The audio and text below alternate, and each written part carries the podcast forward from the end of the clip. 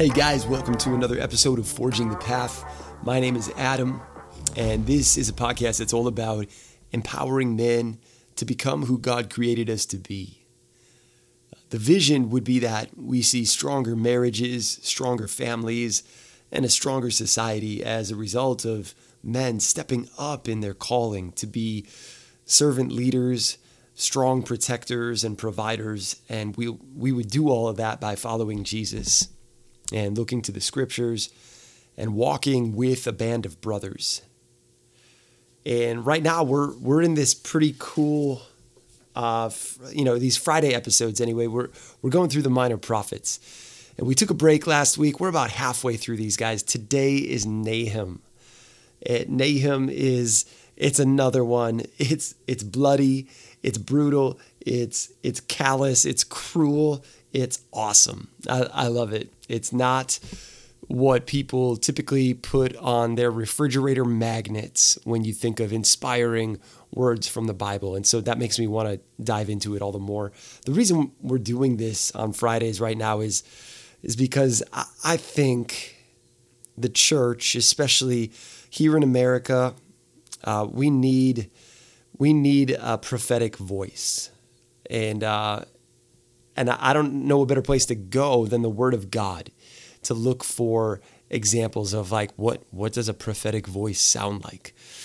Uh, these men who see visions, they have heard a voice from the throne room, and uh, they would stand and be willing to stand in flat contradiction to everything that our society, that our culture, that our world is is holding dear right now and is trying to celebrate.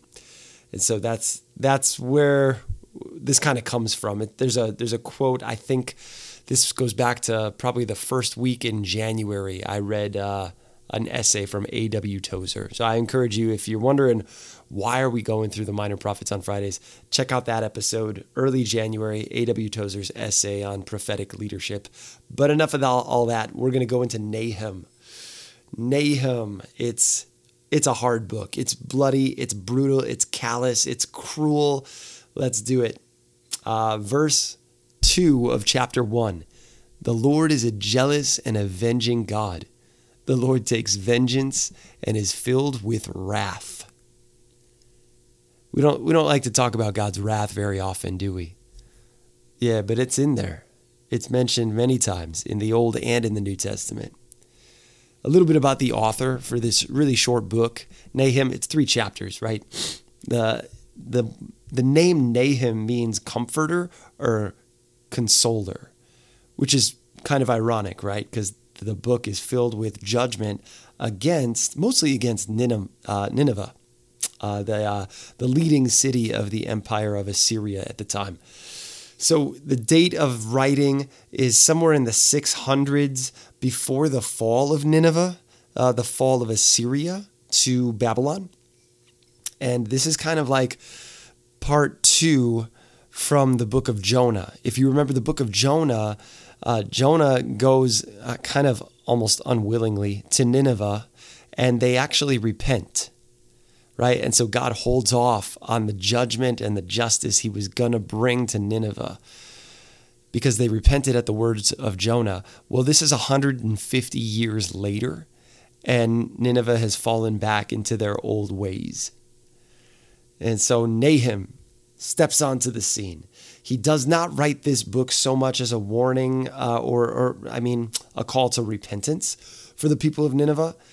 They, they already had those chances. They had a lot of those chances. Uh, the people repented 150 years ago, but now they're they're worse off than ever. And I'm talking bad. You could just Google uh, brutal practices of the Assyrian Empire and just to list a couple things for you, some of the things they would do, they, they would hang the bodies of their victims uh, and of, of the people that they conquered on poles outside of their camp and out around their city gates. They would, this is really nasty, they would put the skin of their victims on the walls of their tents. So this is Nineveh. This is Assyria. And now Nahum was telling the people mostly speaking to the people of Judah to not despair because God was going to pronounce judgment on the Assyrians and they would soon be getting what they deserved. And so you can look at this a couple different ways, right? You can look at the harsh words, you can look at the wrath, you can look at the anger and the judgment and and say, "Wow, geez, what's going on here?" Uh, but you could also look at it from Judah's perspective. It, the northern kingdom of Israel had already been conquered and taken away by Assyria. They'd been decimated. And so Judah's looking like they might be next. And Nahum speaking these hard words against Nineveh, that would be comforting.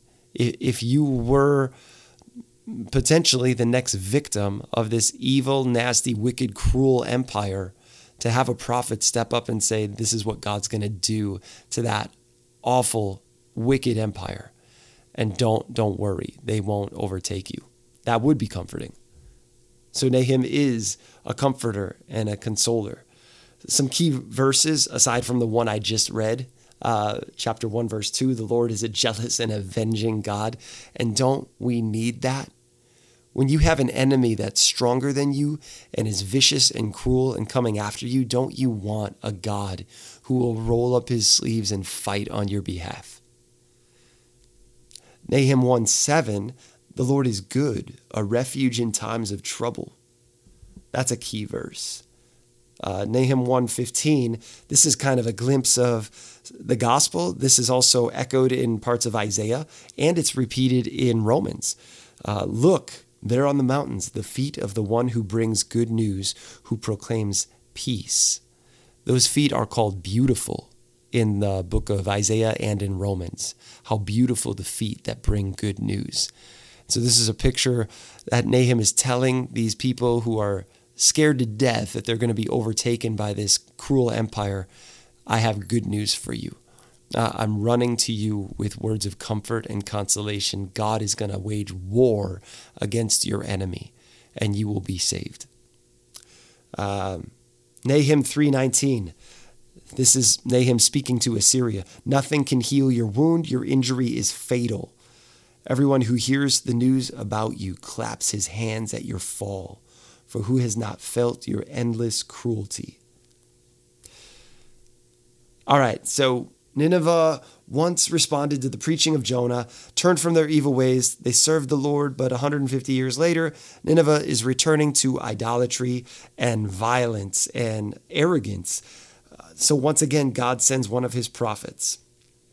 Um, not necessarily sends Nahum to Nineveh, but sends Nahum to speak a prophetic word against Nineveh and to comfort Judah. There's some cool foreshadowings, like I said earlier, about like, I just love these gospel glimpses in the Old Testament where we see a little glimpse, a little foreshadowing of the good news of Jesus. And, uh, and like I said earlier, uh, Paul references this in Romans 10. Isaiah also speaks to this, uh, another Old Testament prophet, regarding the ministry of, of really the ministry of Jesus, uh, preaching the gospel of peace uh, coming to people over the mountains with joyful good news about the enemy being conquered and the people being saved. Uh, here's the practical application uh, God's goodness and his justice compel him to orchestrate the downfall of evil nations. And I pray that ours wouldn't be one of them.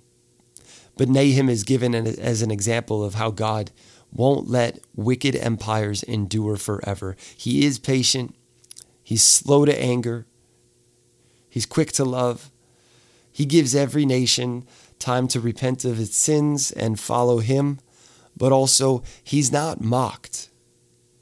At any time a nation turns away from Him and His righteousness, evil will result and then he will step in with judgment. This was true for Assyria. It was only a matter of time. It was true for Babylon. It was true for Persia. It was true for Greece, Rome, and on and on. And it's true for any nation today, including our own.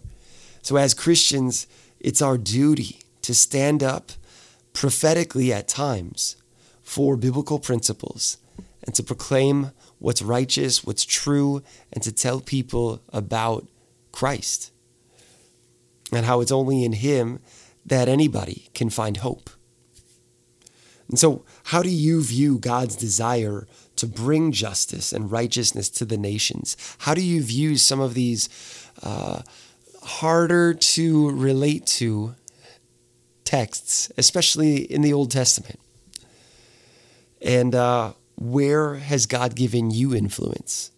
That's a good question you might want to wrestle with. Where is God giving you influence? How might the Holy Spirit be asking you to boldly point others to Him while there's still time?